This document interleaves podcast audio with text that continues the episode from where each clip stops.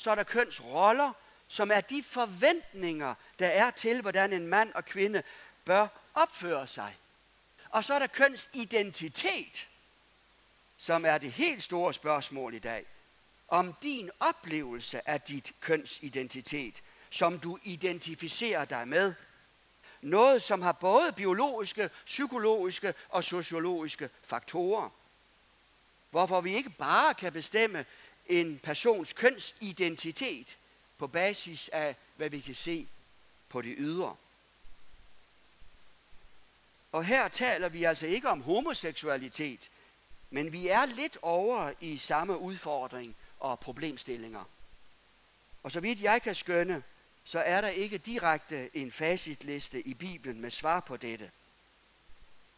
Men det er der ulykkelig stilling at komme i. Hvem er jeg? For jeg føler mig forkert.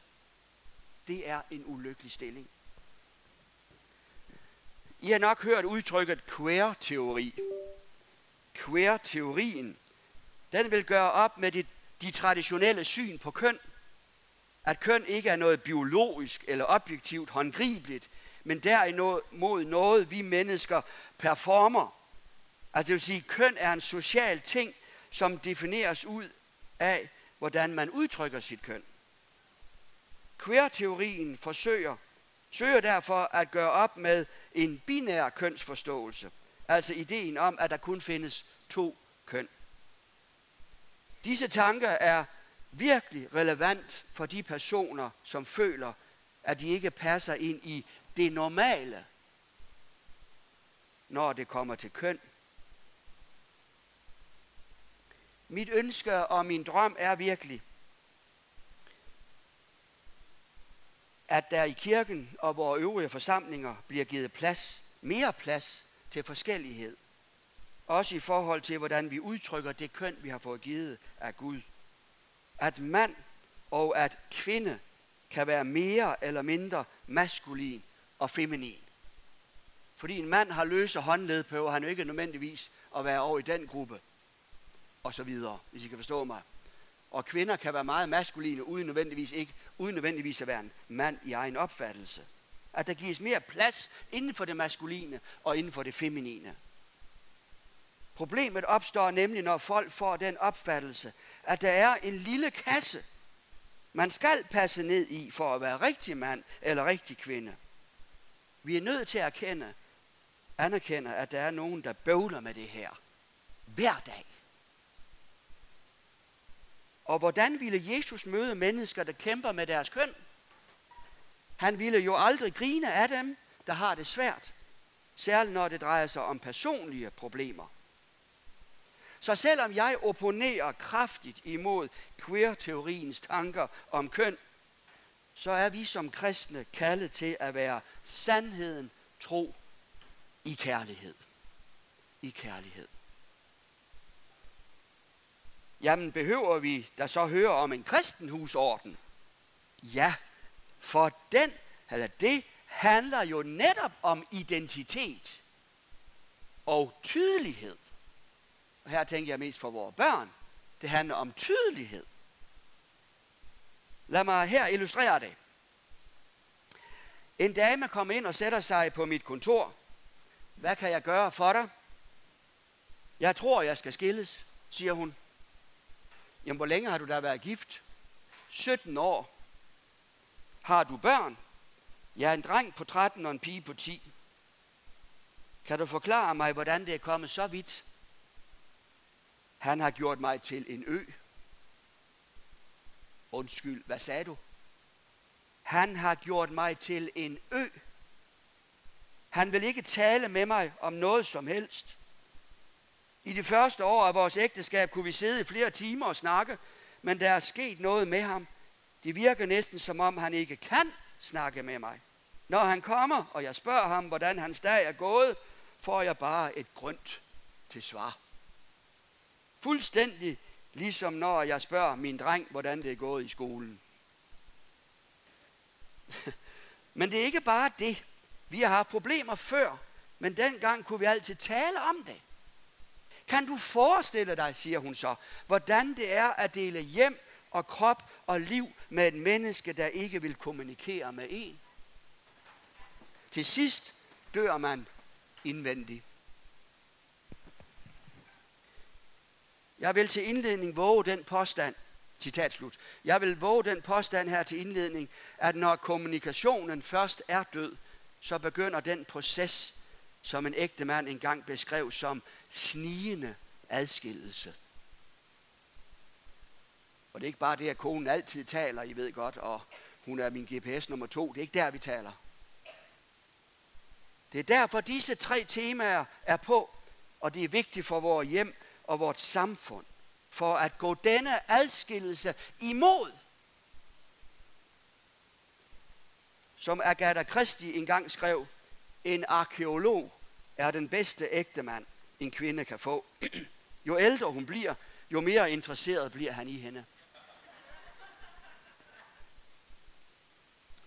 Kære far i himlen, vi takker dig, fordi vi kan samles som dit folk, og fordi vi ved også, at du ønsker et helligt folk, der møder den hellige Gud, og som også ved, at du vil livet her på jord. Vi skal ikke alene nå hjem til himlen, men vi skal også leve det himmelske liv på jord med hinanden. Herre, velsign os i disse tre timer. Amen. Se, Efeserbrevet er jo et fantastisk brev. Derfor vil vi ikke bruge mere tid på queer-teorien, men Bibelens kønsidentitet. For bedre at stå rustet i hverdagen. I tro på, at Guds ord netop er skrevet for at vise vejen. Det er vores grundtanke. Guds ord skrevet for at vise os vejen. I de første tre kapitler her i Efeserbrevet, nu kommer der et hurtigt view, de første tre kapitler møder vi en lovprisning af Kristus, om at han i sin gode vilje forudbestemte os til barnegård hos sig. 1.5. Om at vi i ham har forløsning ved hans blod, tilgivelse for vores sønder ved Guds rige nåde. 1.7. Og det gælder også hedningekristne. Alt har Gud samlet i sin søn i forjættelsen af ham, at hedningerne er medarvinger og medindlemmet i lægemet og har medandel i forjættelsen i Kristus Jesus. 3, 6.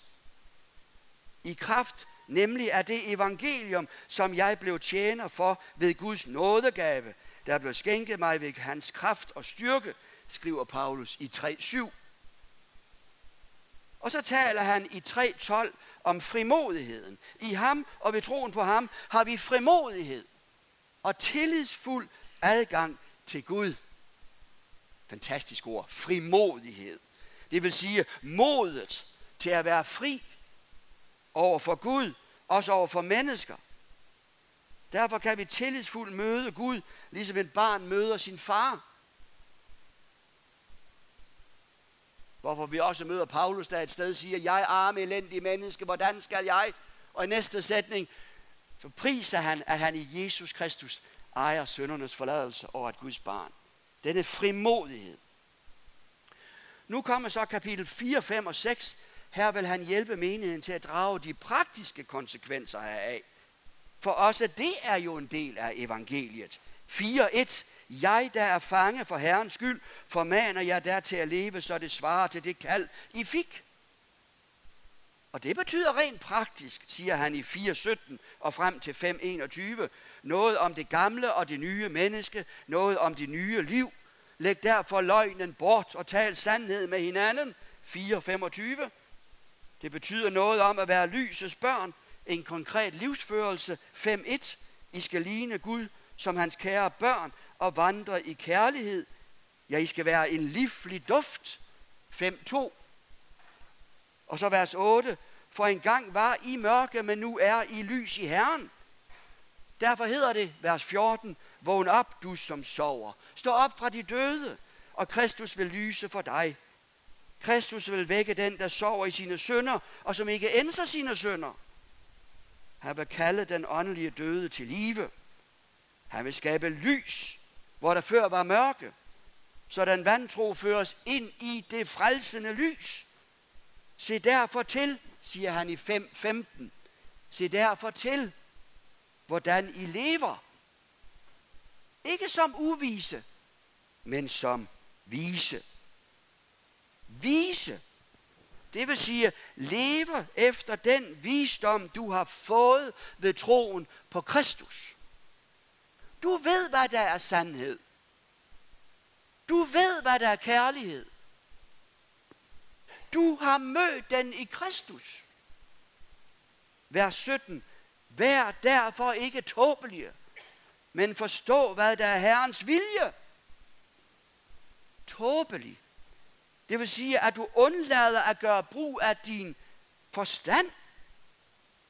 Sig derfor altid Gud Fader tak for alt i vor Herre Jesus Kristus. 5.20. Alt det her til indledning, fordi en kristen husorden fra 5.21 og frem efter kun kan forstås og efterleves ud fra det nye livs virkelighed. Kun når du ser, hvad du ejer i Kristus. Kun når du ønsker at være vis og ikke tåbelig. Kun når du lever i tak til Gud Fader for alt i vor Herre Jesus Kristi navn. Kun derefter kan Paulus sige, gå der ind i den gældende ordning. Lev tæt på Jesus. Jamen, jeg forstår det ikke. Lev tæt på Jesus. Så i vers 21 underordner jeg under hinanden i ærefrygt for Kristus.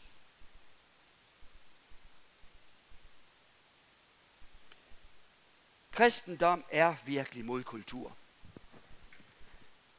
At vores hjerter længes efter noget, jorden ikke kan levere, det er et bevis på, at himlen må være vores hjem. Sådan har den engelske forfatter C.S. Lewis sagt det. Om denne evige fremtid, som giver vort nutid et evigt håb og sætter vort liv ind i et særligt perspektiv. Jeg vil nå målet. Derfor vil jeg ikke være tåbelig, men forsøge at leve vis. Ikke at jeg altid forstår det, men fordi jeg har en grundlæggende tillid til, at Guds ord vil mig det bedste. I en tid, der sætter spørgsmålstegn ved hele Guds skabelsesorden, der holder Bibelen os fast på, at Gud har skabt os netop som mænd og kvinder. At vi som to køn skal komplementere og støtte hinanden, og at manden skal bære et særligt ansvar. Som en af mine kvindelige venner sagde, at hun ville slå sig på Bibelens tale om manden som kvindens hoved, hvis ikke hun så det med troens øjne. Ja, i Guds lys vendes der nemlig tit op og ned på tingene, og for eksempel bliver magtrelationer i stedet til tjenerforhold. Med en god balance mellem det feminine og det maskuline, ikke mindst i forhold til børnene. Jeg vil gerne, vi læser fra kapitel 5, vers 21 til 33. I skal underordne jer under hinanden i ærefrygt for Kristus. I hustruer under jeres mænd som under Herren, for en mand er sin hustrus hoved, lige som Kristus er kirkens hoved og sin lægemes frelser. Lige som kirken underordner sig under Kristus, sådan skal også I hustruer underordne jer under jeres mænd i alt. Men elsk jeres hustruer, lige som Kristus har elsket kirken og givet sig hen for den, for at hellige den ved at rense den i badet med vand ved ordet, for at føre kirken frem for sig i herlighed, uden mindste plet eller rynke, hellig og lydefri. Sådan bør også mændene elske deres hustruer som deres eget lægeme. Den, der elsker sin hustru, elsker sig selv. Ingen hader jo sin egen krop, men nærer og plejer den, som Kristus gør med kirken. For vi er lemmer på hans lægeme. Derfor skal en mand forlade sin far og mor og binde sig til sin hustru, og de to skal blive et kød. Dette rummer en stor hemmelighed. Jeg sigter til Kristus og kirken. Men det gælder også jer, at I hver især skal elske jeres hustru som jer selv, og hustruen skal have ærefrygt for sin mand. Amen. Se, hvis det skulle være helt optimalt, så vil jeg faktisk bede jer mænd om at gå ud nu, mens jeg siger lidt til hustruerne. Og senere vil jeg bede jer hustruer om at gå ud, mens der bliver sagt lidt til mændene. For det er egentlig det, der er tanken her. Paulus ønsker at tale til hustruerne, uden at mændene vil bruge det imod dem. og at Paulus ønsker at tale til mændene, uden at hustruerne vil bruge det imod dem. At begge køn i ægteskabet har alt rigeligt med at lytte til det, der er sagt til dem. Bliv bare siddende, alle sammen. Og indrømmet, vers 22, ligger så langt fra og står i så stor modsætning til moderne tankegang, at folk simpelthen kun kan opfatte indholdet af verset som ikke andet end håbløst bagstræb. Noget så reaktionært, uden nogen resonans i en moderne og civiliseret sammenhæng. I hustruer skal underordne jer under jeres mænd, som under Herren. Jamen, har kvinden måske ikke efterhånden kæmpet sig frem til både ligestilling og lige løn, og dermed vundet en position, som altid har været hendes naturlige ret? Her må vi bemærke, at vi taler om en krist, et kristen ægteskab. Og der er det egentlig ikke Paulus, vi har med at gøre, men Herren Kristus selv. Og gad vide, om han ikke ved bedst, hvad der er til størst velsignelse for os som hans skabelse. Ordene til hustruerne om at underordne sig deres mænd, bygger jo på, at manden er sin hustrus hoved, ligesom Kristus er kirkens hoved. Den bibelske tankegang om hovedet og lægemet skal først og fremmest understrege enheden og fællesskabet mellem to parter. Gud og Kristus, Kristus og kirken, mand og hustru. Og dernæst angive det forhold, der skal være imellem dem. Det har altså intet med mindre værd at gøre.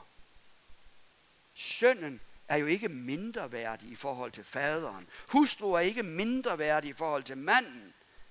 Det er derimod hovedet, der bærer den elskede, som det står senere i 5.25 og frem efter. Det er hovedet, som fører den elskede frem til ære og værdighed, som det står i 5, 26 og 27. Det er nemlig mandens første pligt i forhold til sin hustru. Og det er dette, hustruen skal underordne sig som under Herren. Hun skal altså ind under sin mands kærlighed, tage imod den, støtte ham i den, leve i den. Det er jo ligesom kirkens forhold til Kristus. Det er da en glædelig forhold. Vi ønsker at underordne os Herren og leve i den. Der står ikke et ord om lydighed. Nej, der bruges ordet underordne.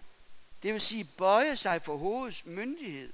Hovedet, der bærer den elskede og fører den elskede frem til ære og værdighed. Paulus han bruger ordet lydighed, når han taler om forhold mellem børn og forældre og slaver og herrer, men ikke her mellem mand og hustru. For hovedet skal bære. Hovedet skal ikke bestemme. En hustru skal altså ikke underkaste sig sin mands vilje, men han, hun skal gå ind under den ordning, at han er hendes hoved. Det vil sige, lad ham udfylde den tjeneste, hovedet har. Igen, modellen er Kristus selv. Han er kirkens hoved, og dermed sin lægemes frelser. Kristus har nemlig vist, hvad det vil sige at være hoved. Han gav sig selv hen, som der står i 5.2. Han gav sig selv hen for os som en gave og et offer til Gud en livlig duft. Han gav sig selv hen til frelse for sin elskede, det vil sige lægeme, det vil sige kirken. Vers 25. Lige som Kristus har elsket kirken og givet sig hen for den. Det er altså hovedets opgave for kirken. Dermed underordne sig. Det vil sige, at kirken lader Kristus være sin frelser. Det er jo det, vi gør. Lad Kristus være vores frelser. På samme måde skal hustruen i alle forhold lade manden udfylde sin funktion som hoved. Og her taler vi altså ikke om, at nu skal manden til at tage sig sammen og være et hoved. Heller ikke et brugshoved. Eller han skal lade være med at være et skvat. At nu skal han virkelig. Nej, her taler vi om kvinden, der i alle forhold skal lade manden udfylde sin funktion som hoved. For det gør han ved at være den, der giver sig selv helt hen for hende. Giver sig selv helt hen for hende. Vel er kønsroller under pres i parforholdet.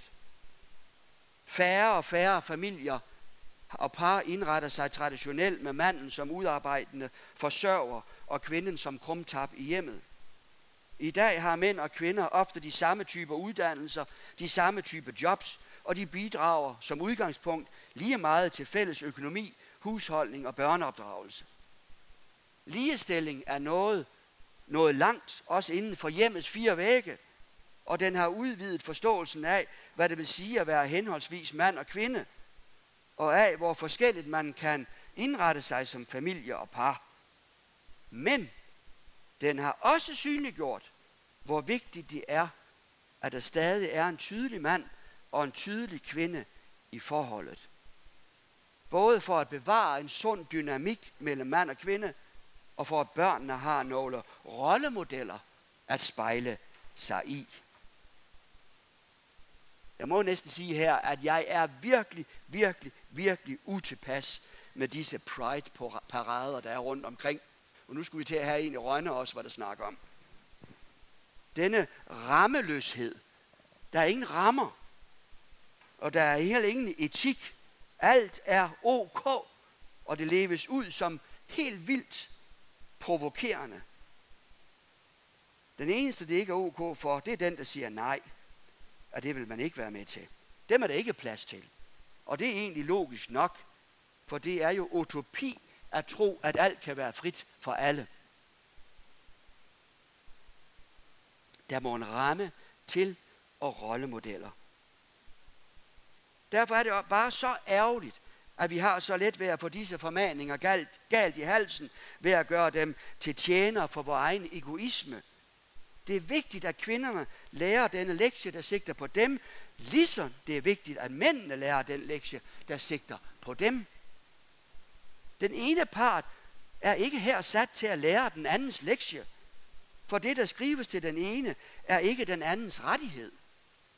Så ville vi jo ende med der, hvor vi fremsætter krav og modkrav. Og det er den sikre vej til at ødelægge forholdet. Hvis manden pludselig en dag står frem og siger, hov, hov, kan du lige klappe hesten, hustru? Kristus siger, du skal underordne dig mig. Eller hvis kvinden siger en dag, hov, hov, kære mand, tag dig lige sammen, din skvat, og se at blive et hoved, der er værd at have med at gøre. Hvilket man godt nogle gange kunne have lyst til at sige, det er sådan noget helt andet.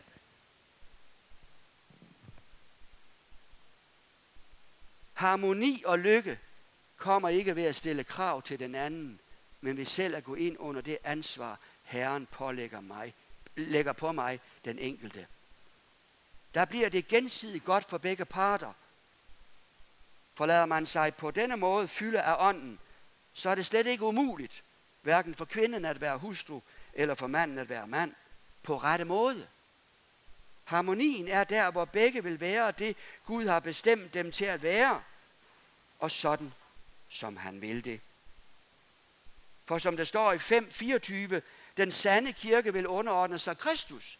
Sådan skal hustruen også underordne sig i forhold til sin mand. Og det skal manden så hjælpe hende til.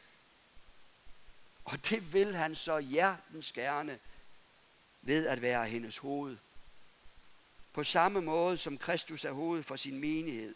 Ved at bære, ved at gå ind under sin mands kærlighed, tage imod den og leve i den.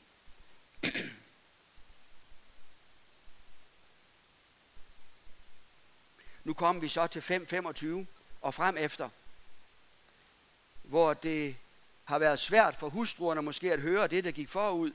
Så kommer nu lektien til mændene, som er meget længere end den til hustruerne, og sandelig ikke nemmere. Med otte dybgående vers, som kun går ud på én ting. Det ene nødvendige. At elske. Vers 25. I mænd, elsk jeres hustruer, lige som Kristus har elsket kirken. Vers 28. Sådan bør også mændene elske deres hustruer som deres eget læme. Eller vers 33. I hver især skal elske jeres hustruer som jer selv. Og det er altså noget mere end at blive forelsket. For forelskelse kan faktisk både være egoistisk og selvoptaget, og meget mere krævende end givende. Forelskelse kræver den anden, mens kærlighed giver sig selv hen til den anden. Og øh, lige da jeg kom hertil i min forberedelse, så skulle jeg lige vise jer den her bog. Jeg ved ikke, om den findes længere.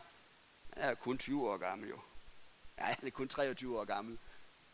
Det er et løfte for livet, en roman.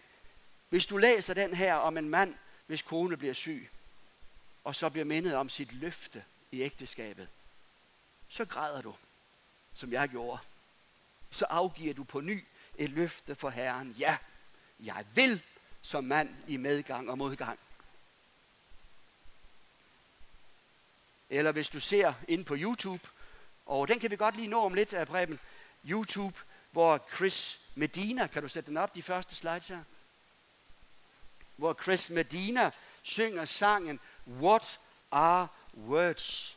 Jeg ved ikke, om I kender den.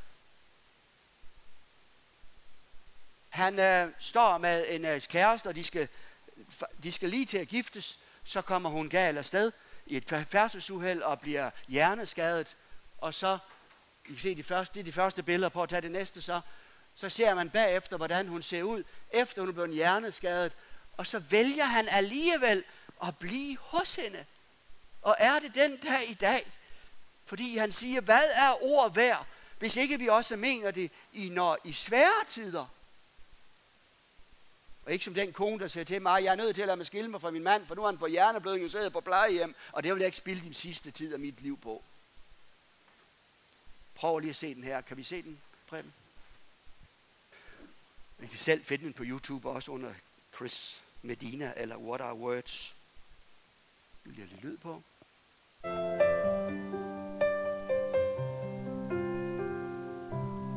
Anywhere you are,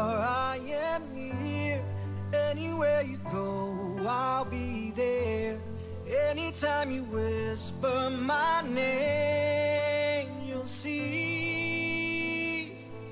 how every single promise I'll keep. Cause what kind of guy would I be if I was to leave when you need me most? What are words if you really don't mean them when you say them?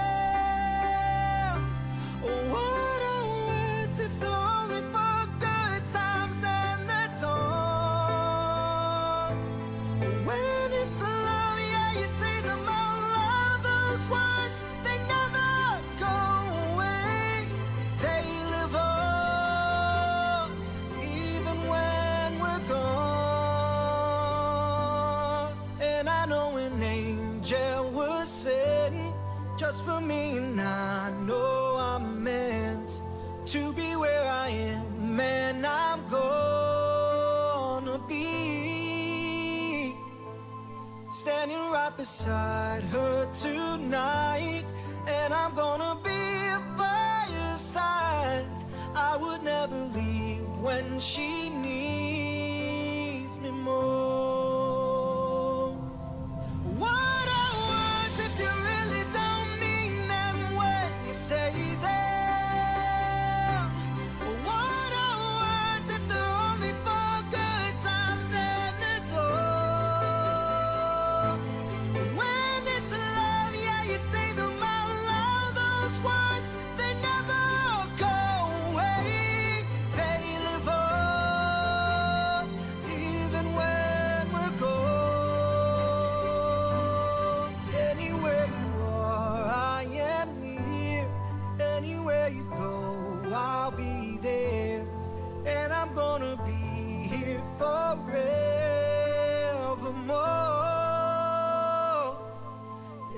single promise I'll keep.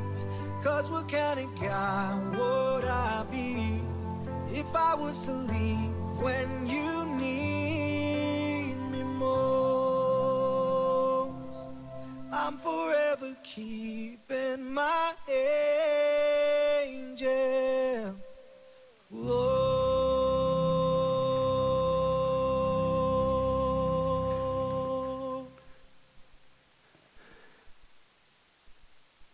Jeg må bare sige, at jeg græd og afgav et løfte på ny, da jeg også så denne her video.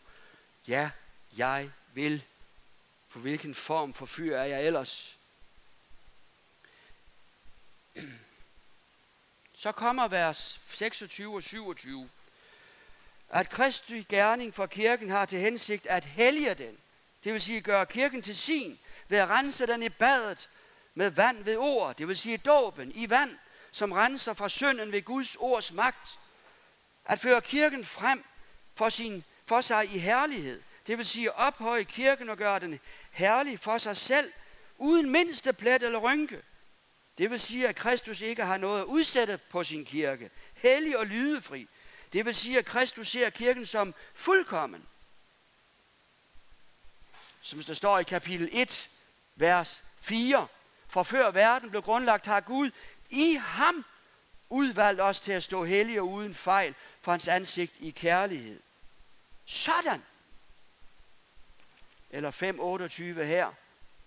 Sådan bør mændene elske deres hustruer.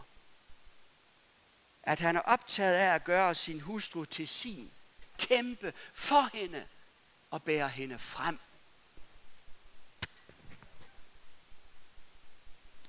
Jeg hørte engang om en kone, der var blevet træt af sit ægteskab. Jeg kendte dem godt, og jeg tænkte, det var nok helt ikke helt urimeligt, det hun sagde. Efter 27 år. Derfor sagde hun en dag, gik ud på værkstedet og sagde til manden, jeg rejser. Og manden svarede, hvor rejser du hen? Jeg kan bare ikke holde ud længere, sagde hun. Jeg rejser. Og hun havde pakket kufferterne. Så sagde manden, vent lige en halv time. Jeg rejser med. Det er at kæmpe for sin hustru, og det er at kæmpe for sit ægteskab. Og de lever sammen den dag i dag. Jeg er at være optaget af at gøre hende til sin, til forskel fra alle andre kvinder, at han er optaget af at ophøje hende, gøre hende enestående og herlig, så hun for ham bliver fuldkommen. Og det har altså ikke nødvendigt noget at gøre med, at nu får hun lov til igen at købe en helt ny garderobe. Og dog. Og dog. Gad vide, om Rosenius ikke har ret, når han siger, at har du ikke brug for kristendommen til andet, så behøver du den for at være en kristen ægtefælle. Det er altså hende, kære mænd, der må komme i første række. Netop det understreges her i vers 31. Derfor skal en mand forlade sin far og mor og binde sig til sin hustru, og de to skal blive et kød. Kære mand, din hustru skal altså altid være den første og største forpligtelse, du har. Selv under VM i fodbold. Selv under Tour de France.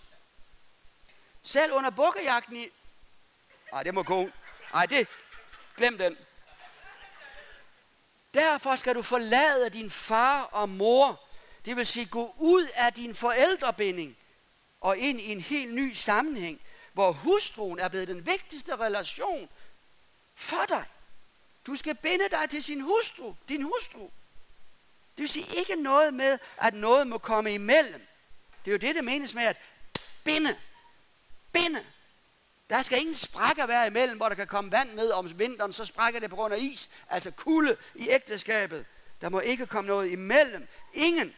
Du må binde dig. Intet og ingen må komme imellem. Ikke engang svigermor. For alt i verden ikke svigermor. Stakkels svigermøder for øvrigt. Og det slår mig nogle gange, Gav vide, om vi alle har husket at efterlade mor og far.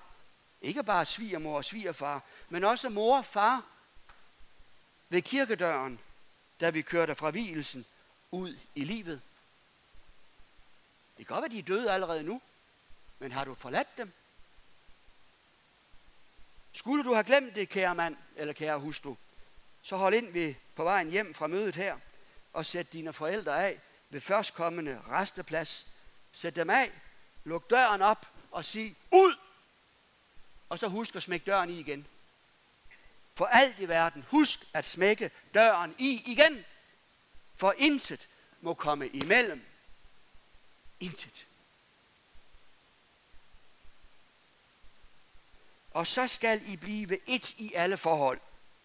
Manden skal give afkald på sin egen historie og betydning. Det vil sige forlade og så være tro imod sin hustru og tjene hende og den fælles historie fra nu af. Det vil sige binde sig til, hengive sig til. Det vil sige et kød. I sandhed et mysterion. Skjul for fornuften, det er det. Derfor er forholdet mellem kirken og Kristus det lys, hvor i ægteskabets herlighed træder frem. Der kan Paulus afslutte hele denne del af hustavlen som en slags konklusion, hvor han gentager sin formaning 5.33. Hvad? Hver især skal I elske jeres hustru som jer selv, og I hustruer skal have ære og frygt for jeres mænd. Du mand, din myndighed vise sig i din kærlighed. Du hustru, din ære frygt er en frugt af hans kærlighed til dig. For myndighed bygger ikke på magt, men på tjeneste. Her er ikke plads til mandens dominans eller kvindens. Tværtimod skal manden i sin kærlighed op, opgive alt for kvindens skyld og tjene hende, ligesom Kristus gør i forhold til kirken. Der kan aldrig blive tale om, at den ene majoriserer den anden. Det er ikke rum for i den kristne husorden. Vel står der tre gange underordne jer, men der står sandelig også tre gange elsk hinanden. Det er jo derfor, når man bliver enke eller enkemand, at det gør så ondt, fordi man har været bundet sammen som et, har tjent hinanden i en fælles historie, og pludselig står man alene med det hele. For hvordan tager sig sammen alene, når man i overvis har taget sig sammen sammen?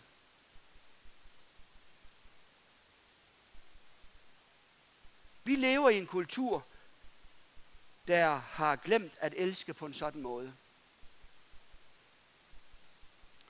Queer-teorien og alt med i kønsidentitet handler om, hvordan har jeg det?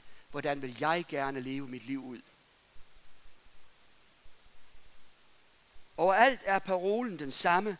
Du fortjener det bedste, som Per også sagde i går. Du fortjener det bedste. Eller som tv-reklamerne siger, because you are worth it. Jeg hader den reklame. Worth it. Er man værd en duft, fin duft, fordi man har en glat hud? Det er måske dem med den uglatte hud, der har mere brug for det. Eller obey your thirst fra cola-reklamerne. Du skal være tro mod din øh, tørst, eller bøje dig for den. Tragedien er, at vi efterhånden er begyndt virkelig at tro på det, og mene det. Mange går og forestiller sig den person, der kunne være ham eller hende, gør ham, ham, gør ham eller hende fuldstændig lykkelig. Hvis bare han, eller hvis bare hun var tyndere, eller tykkere, eller mere livlig, eller bedre til at tage sig af børnene. Vi drømmer om en ægtefælle, som er smuk, vidig, arbejdsom, en god kok og seksuel atlet. Men det menneske, du nu er gift med, kan ikke være alle disse ting på én gang. Og det er du for øvrigt nok heller ikke. Og hvis du vi altid tænker på det menneske, partneren kunne være, så lærer vi ikke at sætte pris på det menneske, han eller hun rent faktisk er. Det er derfor, jeg har indført en passus i ægteskabet, der hedder en formaningsdel. Jeg formaner dig, mand, ud fra skriften, eller formaner dig, hustru, ud fra skriften. Men det er efterhånden ved at holde op med igen, for der er ikke nogen, der kan tåle at høre det. Specielt kvinderne kommer bagefter og siger, at det der vil jeg ikke finde mig i. Om manden så har hørt efter, det ved jeg ikke. Jeg elsker at stå foran to unge, håbfulde mennesker på vej ind i ægteskabet. Vil du elske og ære? Og de kigger ind med de her blå øjne og siger, ja! De aner jo ikke en pluk om, hvad de kommer til at stå med. De aner ikke, hvad de går ind til. De siger bare, ja!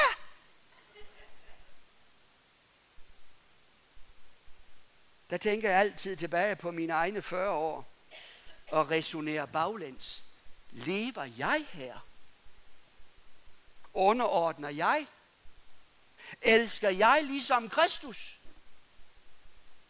Min mand som under Herren, eller min hustru ligesom Kristus har elsket kirken og givet sig hen? Lykke at måtte lykkes i dette. Derfor underordner jeg under hinanden i ærefrygt for Kristus. Gør som den gang jeg spurgte Esther, at hun spurgte mig, hvad foretrækker du, en intelligent eller en smuk kvinde? Og jeg svarede, ingen af delene skat. Du ved jo, at jeg kun elsker dig.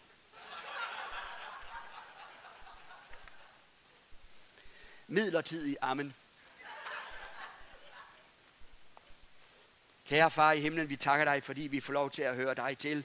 Og også at tale om sådan nogle vanskelige emner, som at underordne sig. Herre, vil du godt hjælpe os til at se, at du vil os det bedste.